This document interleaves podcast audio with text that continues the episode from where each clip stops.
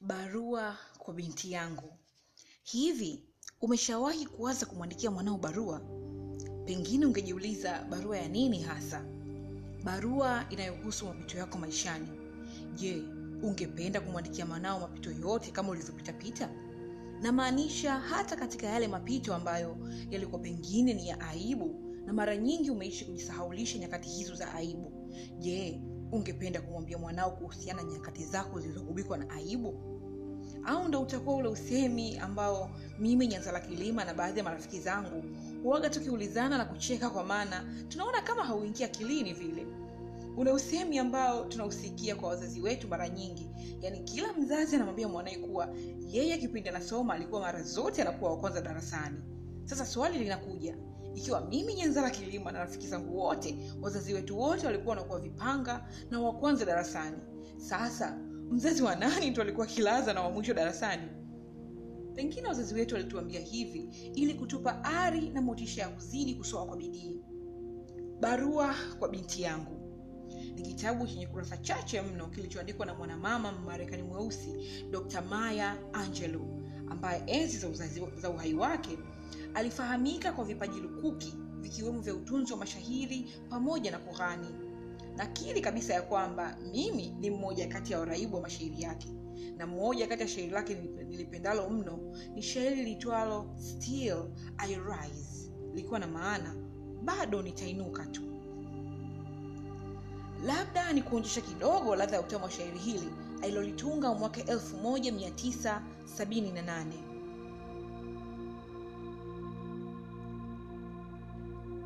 Unaweza kuniandika katika historia kwa maneno yako ya uchungu yaliyojaa uongo. Unaweza kunifanya biashara kunichafua zaidi, lakini kama yalivyo mavumbi, bado nitainuka. Unyenyekevu wangu unakukera. Kwa nini umekumbwa na unyonge? Sababu ninatembea kana kwamba nina visima vya mafuta sebuleni kwangu. Kama zilivyo mwezi na nyota, pamoja na dhamana ya mawimbi, kama yalivyo matarajio yaliyo juu zaidi, bado nitainuka. Ulitaka uone nimeharibikiwa, vichwa limeinama na mimacho inanyong'onyea, mabega yamenishuka kama machozi yaliyobubujishwa kwa kilio cha ndani kabisa. Nimekukosea kwa kicheko changu, usikichukulie kwa ubaya na ugumu sana, sababu ninacheka kana kwamba na migodi ya dhahabu ichimbwayo wandani mwangu.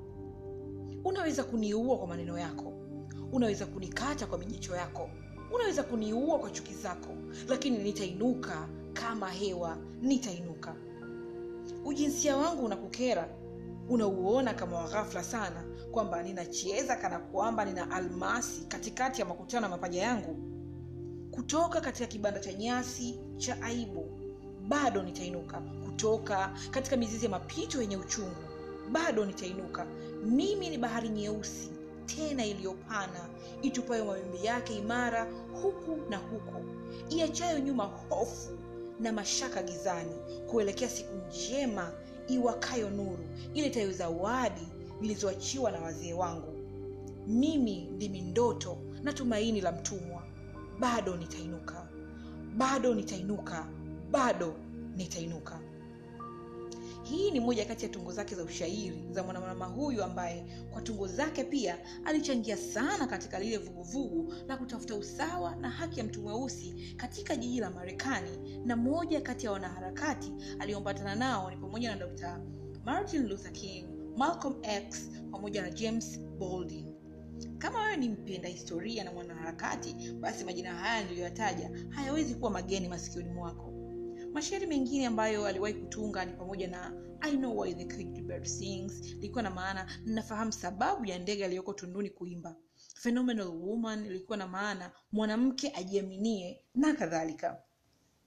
Maya angelo anaendelea kutuambia katika kitabu chake hiki cha Letter to My Daughter, kikiwa na maana ya barua kwa binti yangu, na anaanza kwa kutupa mwangaza hafifu wa barua hiyo.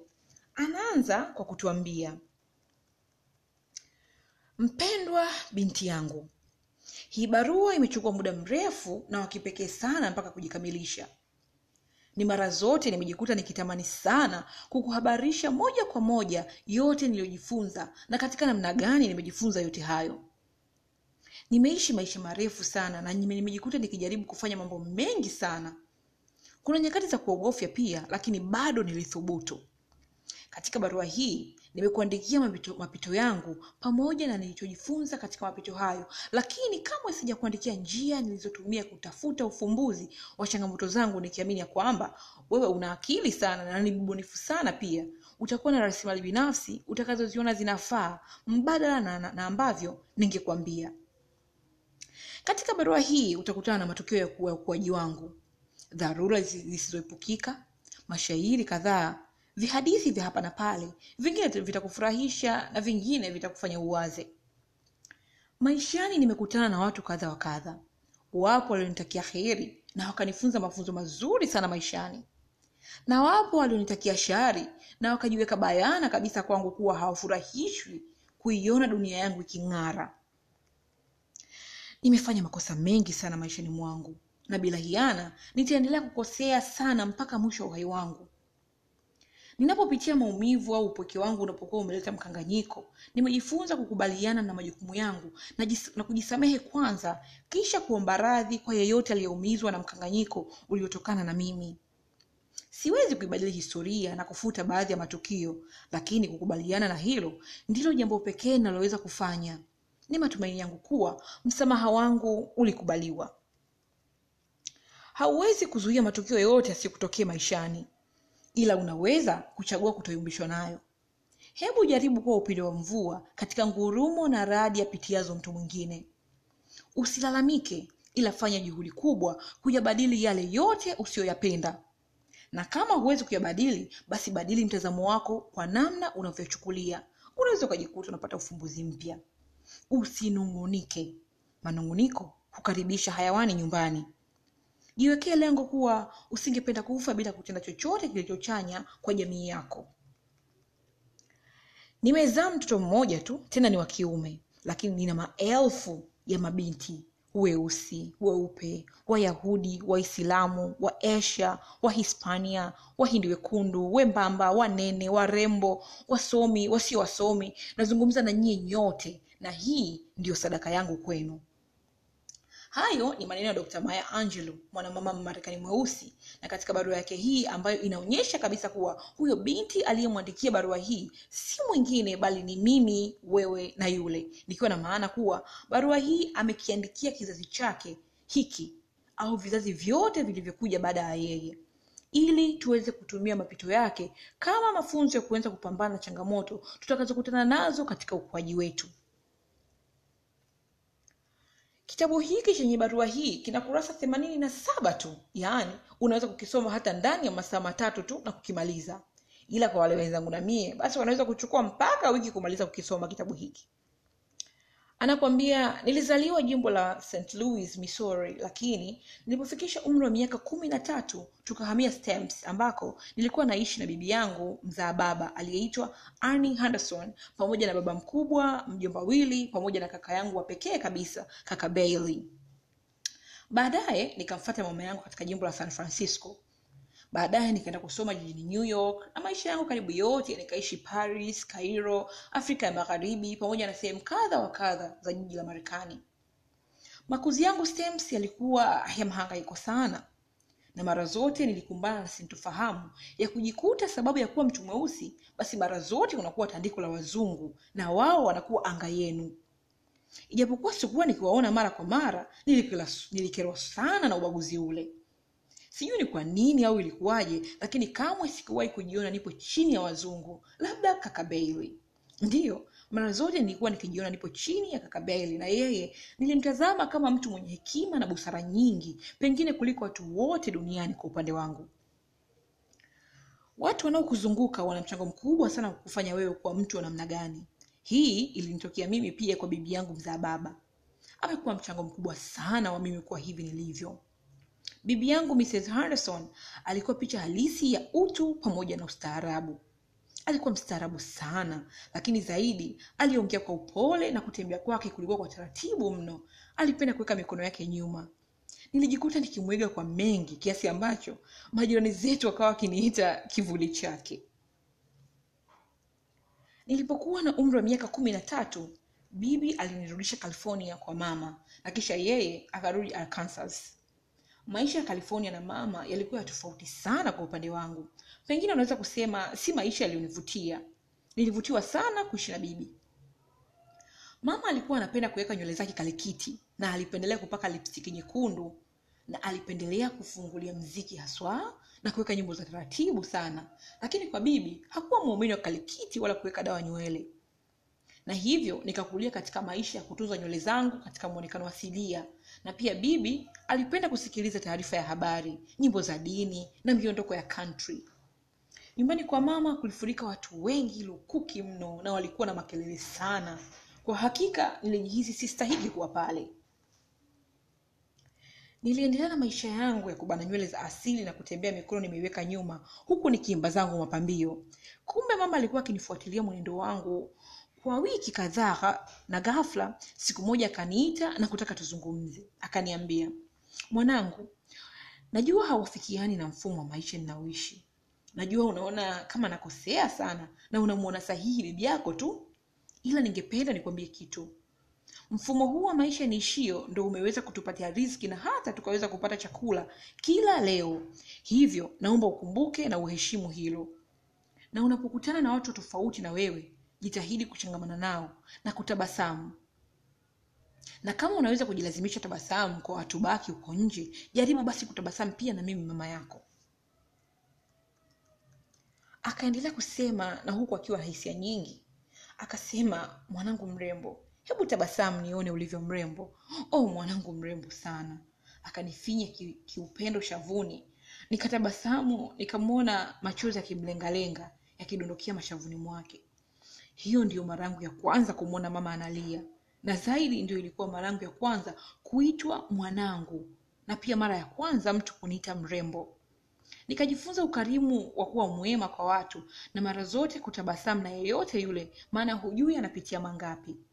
Huwezi jua tabasamu lako litampa ahueni namna gani. Nilikuwa na umri wa miaka kumi na tatu na kuna kijana fulani hivi mtaani kwetu alikuwa akinifukuzia alishanifuata akinitaka kimapenzi na mara kadhaa nikamkatalia. Hakuwa hata bwana yangu yani hachukua hata na mahusiano. Na katika nyakati hizo ndipo nipoona mabadiliko makubwa zaidi katika mwili wangu. Sauti yangu iliongezeka kuwa nzito na ya sana. Na nivuapo nguo na kujitazama kwenye kioo mwili wangu haukuonyesha dalili yoyote ile kama ni wa kike. Nilikuwa tayari ni mrefu wa futi sita na sikuwa na manyonyo kabisa nikajiwazia ah, labda nikishiriki mapenzi mwili wangu utazinduka na utakuwa kama unavyotakiwa kuwa. Asubuhi ya siku hiyo kijana yule alikuwa amenipigia simu na tayari alikuwa na tayari nilikuwa nimemkubalia. Sikumkubalia kuwa naye katika mahusiano ila nilimkubalia kufanya naye matusi. Basi akanielekeza pahala pa kukutania nikaenda kule na kila kitu kikatokea kwa haraka sana. Sikumbuki hata kama tuliagana mchambuzi wako nyanzala kilima ningependa kuambia kuwa kila jambo tulifanyalo katika dunia hii lina matokeo yake. Yanaweza kuwa ni matokeo hasi au matokeo chanya lakini ni lazima upate matokeo.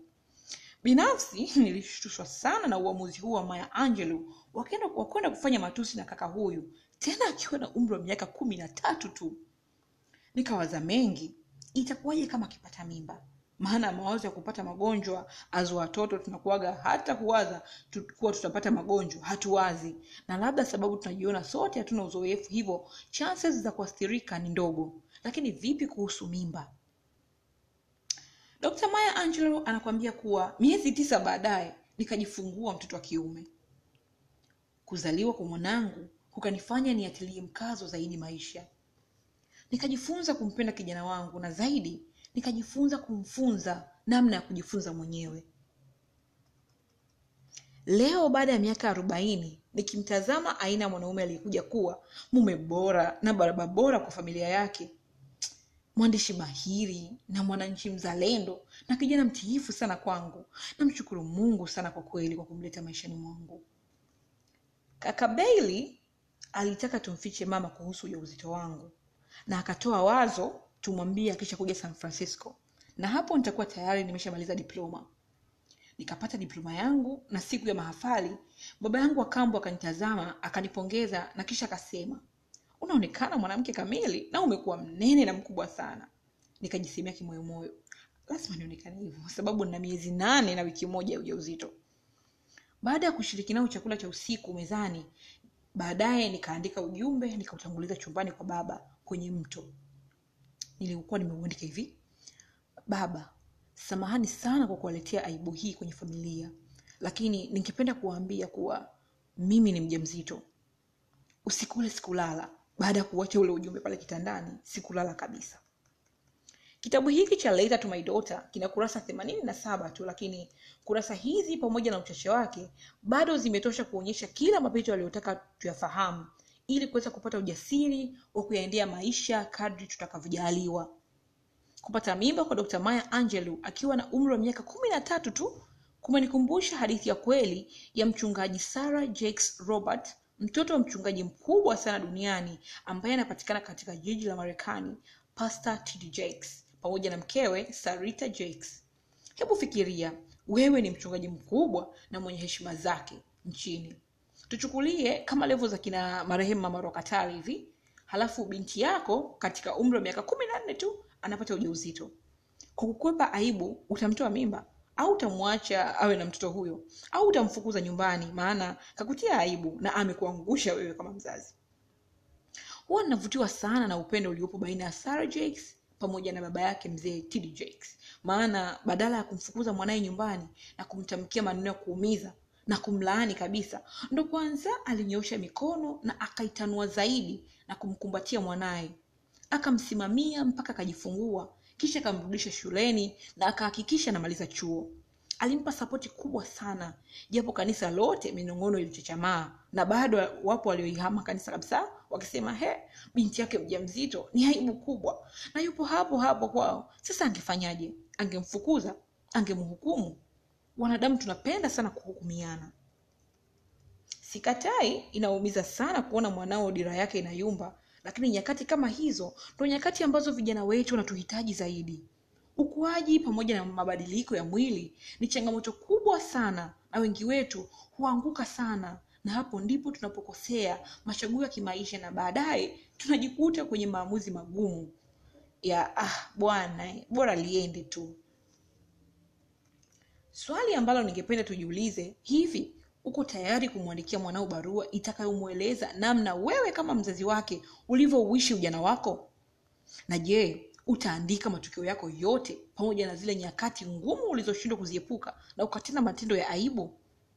Na kusihi kijana mwenzangu jitahidi kujiepusha na vile tunavyoweza kuviepuka ili tuache alama chanya duniani kuwa mwongozo wa vizazi tuviachavyo baada ya sisi kitabu hiki cha Letter to my daughter kikiwa na maana ya barua kwa binti yangu unaweza kukipata kwa kutoa order kupitia peji yangu ya instagram at nyanzala kilima. Ni mimi mchambuzi wako nyanzala kilima tukutane tena wakati mwingine katika tafakuri ya kitabu kingine. Na hizi ni simulizi za nyanzi